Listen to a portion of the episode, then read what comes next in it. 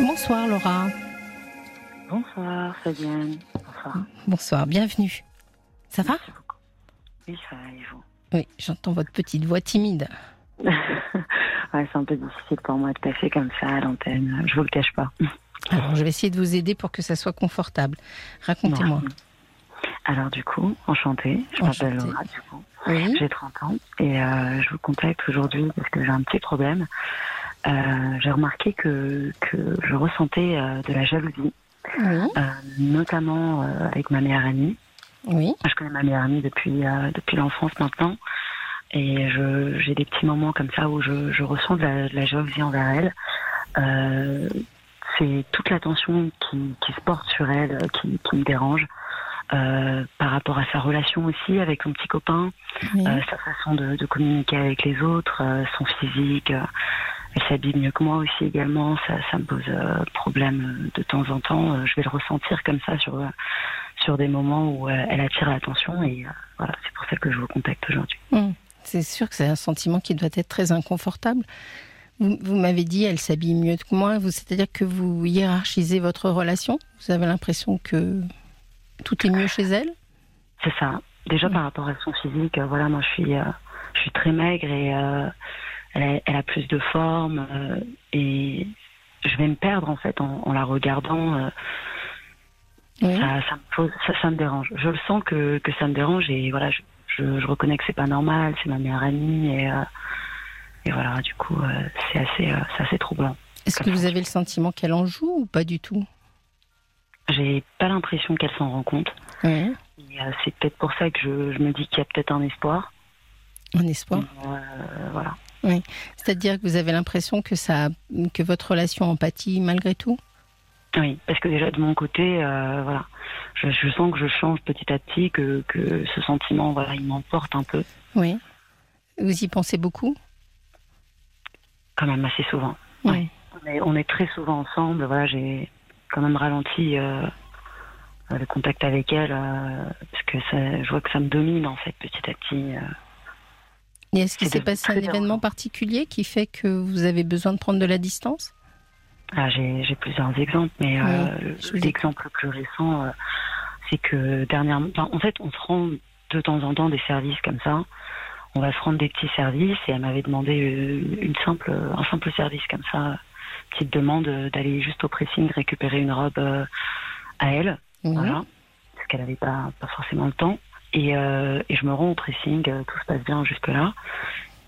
Et euh, je, face à la robe, je Oui. tombe des nues en fait. Je me rends compte que je limite j'envie en fait sa vie. Je veux cette robe et j'aimerais surtout euh, avoir autant de de- d'argent pour pouvoir me me la pardon pour pouvoir me la me la payer Oui. tout simplement. Vous Et, vivez, euh, vous, vous vivez une différence. euh, Enfin, vous ne vivez pas dans le même milieu? Enfin, vous me parlez d'autant d'argent. Est-ce que vous avez l'impression que vous évoluez pas alors, Pas avec du tout, pas du tout. Déjà, euh, professionnellement pour elle, tout va bien. Tout Ouais. va bien. euh, voilà, elle a, elle a les postes qu'elle veut tout le temps. Et, et moi, voilà, bon, comme- même si on, voilà, je veux pas dénigrer mon métier, voilà, je suis vendeuse depuis un moment et, c'est- ça a toujours été comme ça. Donc, il y a des, des choses que je peux pas me permettre euh, par rapport à mon loyer, et toutes ces choses-là. Donc, c'est, une robe que que je peux vraiment pas me permettre d'acheter. D'accord. Euh, et, et bon, vous avez ramassé la robe et, Et, et vous euh, n'avez rien dit. Je l'ai jeté, tout simplement. D'accord. Bon. Je l'ai jeté. À la Après, c'est un geste voilà, qui, après coup, j'y ai repensé. Donc voilà, je, j'ai vraiment pris mes distances parce que j'ai compris que c'était vraiment, euh, c'était un geste euh, Ah oui. quand même. euh, Et et vous lui avez dit que vous l'avez jeté? J'essaie de ne pas lui en parler, même si elle m'envoie des messages, je, je réponds plus. Ah oui, vous êtes dans une sorte de, de, de moment de crise quand même dans votre relation. Ouais, c'est vrai que à ce moment, ça, ça va pas trop. Ouais. J'espère peut-être avec cet appel. Alors, on va essayer de trouver une solution ensemble, d'y réfléchir. Euh, c'est la première fois que vous avez euh, ce sentiment de jalousie? Je, vu que ça a toujours été ma, ma meilleure amie euh, Oui. depuis longtemps, en fait, j'ai plus senti une, une gradation. Donc, ça veut dire que le sentiment, il, est, il est de plus en plus présent. Oui. C'est ce que j'ai constaté. Au départ, c'était des, petites, des petites idées comme ça, par-ci par-là, et maintenant, c'est de plus en plus présent. En fait, ma question, c'était de savoir si vous aviez déjà ressenti ça pour quelqu'un d'autre qu'elle. Non. Non. Non, non. Je fais vraiment une fixette sur notre relation. D'accord. Euh, euh, bon, en général, les sentiments de jalousie, ça, se, ça vient de l'enfance. donc, euh, je vais essayer de creuser un tout petit peu, si vous me permettez. Est-ce que vous avez des frères et sœurs? Oui. C'est-à-dire J'ai deux sœurs.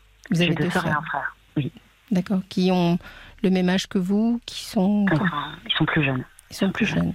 Oui. D'accord. Donc vous êtes l'aîné. Oui. Et c'est ça. D'accord. Et est-ce que vous avez souvenir de vos réactions au moment où euh, c'est, quelle est la première qui est arrivée C'est une fille ou un garçon qui est arrivé après vous? C'est un garçon. Un garçon. oui.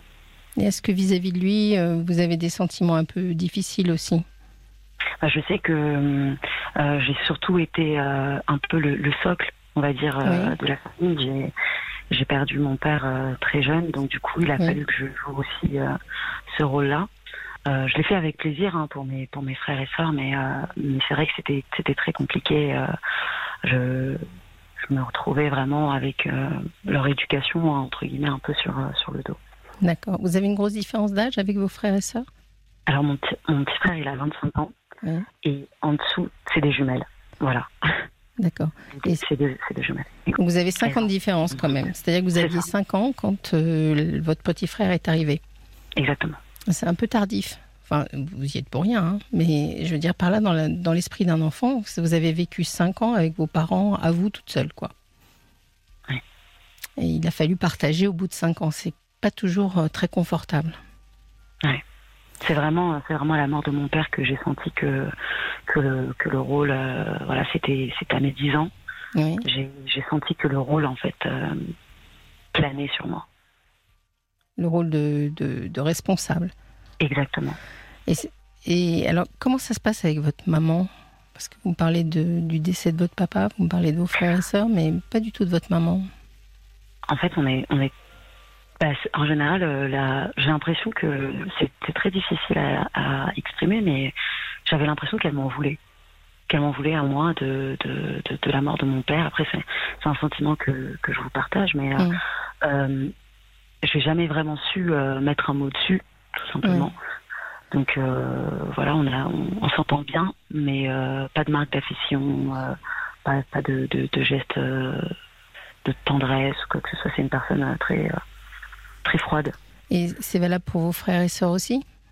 Alors, au contraire, moi, mes frères, ils se sont un peu calqués sur sur sur moi, sur ma personnalité, sur que je suis une personne quand même assez sociable. Euh, voilà, j'ai un, un, bon sens de l'humour. Euh, je, je, sais quand même euh, voilà, interagir avec les autres. Mais contrairement à ma mère, c'est vraiment. voilà, elle représente quelque chose de très calme, de très, de très apaisé, très doux. Puis voilà, il y a aussi. Ce que je demandais, c'est est-ce que est-ce qu'elle a la même attitude vis-à-vis des quatre enfants Oui, dans oui, sa froideur, voilà, c'est ça. Oui, oui, oui. Très bien. Euh, c'est peut-être indiscret de ma part, mais euh, le décès de votre papa, euh, il était, est-ce que vous pouvez me dire si c'était attendu ou. Enfin, attendu, oui, non, jamais. C'était une mort naturelle. C'était une cardiaque. Ah, une crise cardiaque, c'est pas attendu parce que c'est vraiment, ça surgit comme un. Je, pardon, désolé, je veux dire, c'était une mort naturelle, pardon. Oui. C'est ce que je voulais dire par là, désolé. Mais, mais ça a dû être euh, un, coup de, enfin, un coup de tonnerre dans votre vie. Ah, je, je... c'est vraiment, c'est marquant. Oui. Quand même, c'est un tournant marquant dans ma vie. Et, cette, euh, cette amie dont vous me parlez, est-ce que vous étiez déjà amie avec elle avant le décès de votre père? Oui, oui, on se connaît quand même depuis, euh, depuis euh, la maternelle. Oui. Et vous vous souvenez pas qu'à cette époque-là, ça a pu être élément de. Enfin, ça a dû être difficile pour vous de la voir peut-être, elle, garder son papa? C'est possible maintenant que, que, vous le dites, euh, j'y pense, mais c'est vrai que j'ai jamais vraiment exprimé, euh, même, même parlé de de, de, la mort de mon père comme ça aussi hmm. ouvertement. bien. Euh, vous avez jamais rencontré quelqu'un pour essayer de travailler sur ça? Alors j'ai déjà eu la possibilité de parler avec des psychologues, ça m'est déjà arrivé. Hmm. Parce que déjà pour ma mère, elle avait aussi envie que j'en parle et que j'en discute et que voilà. Donc, mais c'était des, des conversations, voilà, c'était une, une fois par-ci, une fois par-là, mais ça n'a jamais été. Euh, j'ai jamais eu envie aussi de m'y rendre euh, parce que c'était reconnaître que j'avais quelque chose qui n'allait pas. Moi, je voulais continuer à vivre, euh, mm. continuer à voilà, sans pour autant que ça, ça m'empêche d'avancer. Mais je pense que vous avez relativement bien géré les choses, dépassé. Vous avez tout pris un rôle, vous êtes investi. Mais peut-être aujourd'hui, ce qui est ressurgi, qui vous j'ai l'impression que ça vous secoue. Vous comprenez pas très bien finalement euh, comment cette jalousie peut arriver. Elle, elle sort un peu de nulle part pour vous. Euh, c'est peut-être quand même quelque chose de, ce moment-là, parce que quand les choses sont vraiment euh, très intenses comme ça, on a l'impression qu'elles arrivent avec violence et de nulle part. C'est qu'en général, ça réouvre des blessures de l'enfance il y a peut-être quelque chose à creuser de ce moment-là où, en fin de compte, euh, à partir du moment où vous avez perdu votre papa et pas votre ami, ben finalement, vous vous êtes dit que sa vie à elle était mieux que la vôtre. Et c'est normal quand on perd son père brutalement qu'on trouve ça de trouver ça injuste. C'est vrai que je, pouvais le remarquer, en fait, je pouvais le remarquer sur des moments tout bêtes, euh, euh, à savoir bah, quand ses parents venaient la chercher. Oui euh, mais je m'étais jamais dit que c'était de sa faute à elle. Alors qu'aujourd'hui, euh, j'ai vraiment l'impression que la fixette se fait sur elle et c'est ça qui, oui, qui, euh, qui, est embêtant. Parce que ça s'est installé et que c'est devenu, comment dire, c'est devenu un peu, je sais pas, ça s'est englué, vous voyez ce que je veux dire? Donc ça prend des caractères particulier. Est-ce que, je ne sais pas si vous écoutez l'émission, mais il y a quelque temps, j'ai fait une introduction sur mon histoire de boîte de Lego. Est-ce que vous avez entendu cette introduction? Peut-être pas. Non, pas du tout. Alors, désolé, pas du tout. Non, non, pas de problème. Mais, j'ai une théorie qui vaut ce qu'elle vaut, hein. mais je vais, vous la je vais vous la redonner. Je pense que dans la vie, euh, la vie nous, nous, lègue une boîte de Lego. Dans cette boîte de Lego, il y a euh, nos caractéristiques physiques, notre hérédité et notre histoire aussi, et notre enfance. Tout est dans cette boîte de Lego. Et finalement, le travail d'une vie, c'est en premier lieu d'accepter la boîte de Lego qui est la nôtre. En deuxième lieu, d'arrêter de regarder la boîte de Lego du voisin en disant Ah, ben tiens, elle a des rouges, moi j'ai que des bleus et j'aurais préféré avoir des rouges, vous voyez. Et en troisième lieu, c'est d'essayer de construire le plus beau personnage à partir des Lego qu'on a. Et pour vous aider à ça, euh, moi, avec l'expérience que j'ai, je peux vous dire qu'il n'y a pas de bonne et de mauvaise boîte de Lego. Finalement, j'en ai vu des toutes cassées qui donnaient des personnages merveilleux et des toutes magnifiques euh, en or et en diamant qui donnaient des gens qui avaient beaucoup de mal. Donc tout ça pour vous dire que vous, aujourd'hui, il y a le stade d'accepter la boîte qui est la vôtre. Et d'arrêter de vous dire peut-être qu'elle est moins bien que celle des autres. Je pense que c'est une première étape. Et puis. Ça déjà pour la fixette que je me fais sur elle. Euh. Et c'est ça. Là, pour l'instant, vous êtes en train de vous dire, elle a des rouges, moi j'ai des bleus, quoi. Ouais. Vous voyez Je pense que vous seriez. Vous faire accompagner dans cette étape-là, ce serait vraiment bien. Oui, très bien. Merci. Vous croyez que ce serait possible je que ça, beaucoup. Euh, oui. Il n'y a qu'une, euh, je dirais qu'un bémol à ce que je viens de vous dire, ce serait que, et c'est pour ça que je vous ai posé la question dès le début, ce serait que elle, elle joue à un mauvais jeu de son côté. Mais vous n'avez pas ce sentiment-là. J'ai pas, j'ai vraiment le sentiment que c'est sur des moments où euh, je vais la regarder, euh, je vais, en fait, je vais m'attarder sur sur ces, ces, petits ces petits détails qui me posent problème. Oui. j'ai l'impression de, de de plus être sincère dans notre amitié. Et je sens qu'il y a quelque chose de malsain. Et euh, quand je, je, jette euh, cette, euh, cette robe, mm. je me rends compte vraiment que, voilà, que je me laisse emporter par la haine, en fait. Que... Oui, ça a dû être un moment un peu hors de vous, non? C'est un moment. Exactement. Je me suis laissée emporter, tout simplement. Oui. Il y a quelque chose qui a été insupportable.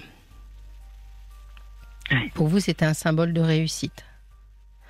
Exactement. J'ai plusieurs messages euh, qui sont arrivés euh, par SMS. Je vais vous les lire. Hein. Alors j'en ai un euh, qui dit la jalousie est un sentiment qui s'installe insidieusement, mais c'est votre meilleure amie et cela rend encore plus fort cette comparaison avec elle. C'est le premier message. J'ai un message d'Anne qui dit attention, la jalousie est un sentiment qui peut être très dangereux pour vous et pour l'autre.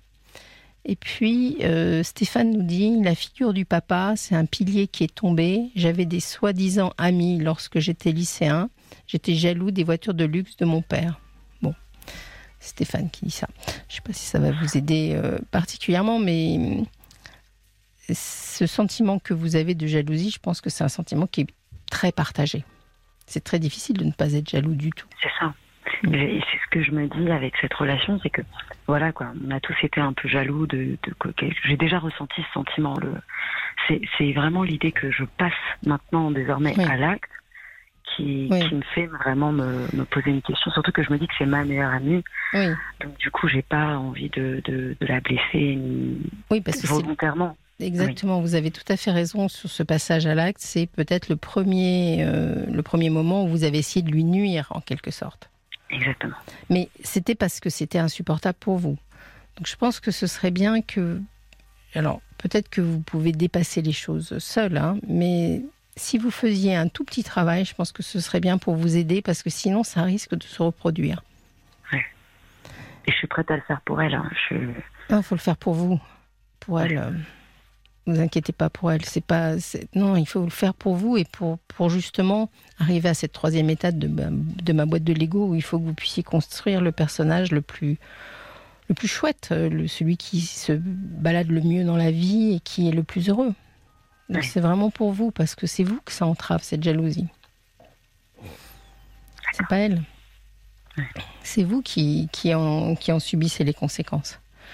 Je crois que Olivia a un message sur Facebook pour vous. Euh, oui, on a un message de Loïc qui vous dit qu'il faudrait peut-être commencer un petit peu à développer votre vie, vous épanouir dans votre vie, comme ça vous n'aurez plus besoin de vous comparer à elle. Et vous êtes déjà très courageuse de appeler à l'antenne et d'avouer que vous êtes jalouse, quoi. Oui, oui, c'est très important ce qu'elle vient de dire, Olivia. Vous savez, de faire le geste, de téléphoner, de venir expliquer ça, c'est que déjà vous avez dépassé le truc. Donc, déjà, vous, n'auriez pas pu nous téléphoner ce soir si vous n'aviez pas dépassé un peu ce sentiment-là, si vous n'aviez pas évolué dans ce sentiment-là. Donc vous êtes déjà en voie vers quelque chose. Oui, oui, il ne faut pas vous inquiéter. Et je pense qu'il faut raconter la vérité à votre ami quand vous serez prête. Mais pas euh, sous le ton euh, je fais une confession et, euh, non, mais quand vous serez prête, vous pourrez lui raconter. Ça, vous avez tout le temps pour ça. Oui. Hum. Bon, merci beaucoup Laura. Merci à vous Fabienne. Passez une bonne soirée. Merci beaucoup. Et puis tenez-nous au courant, d'accord? Il n'y a pas de souci. Passez une excellente soirée. Merci, à vous aussi. Au revoir. Merci beaucoup. Au revoir.